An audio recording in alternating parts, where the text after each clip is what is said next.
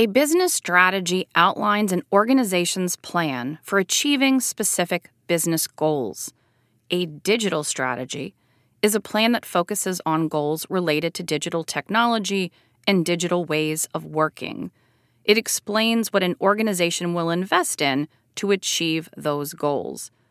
A data strategy lays out an organization's goals and plans for managing and exploiting its data it's a tall order to juggle and integrate so many diverse plans.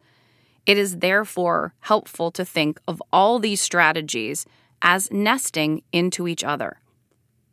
In fact, the elements of a data monetization strategy, data monetization initiatives, data monetization capabilities, and efforts to establish a data democracy serve as critical pieces of a general data strategy. But there are plenty of other elements that would be found in an organization's data strategy, which would address issues like data security, vendor sourcing, and talent management.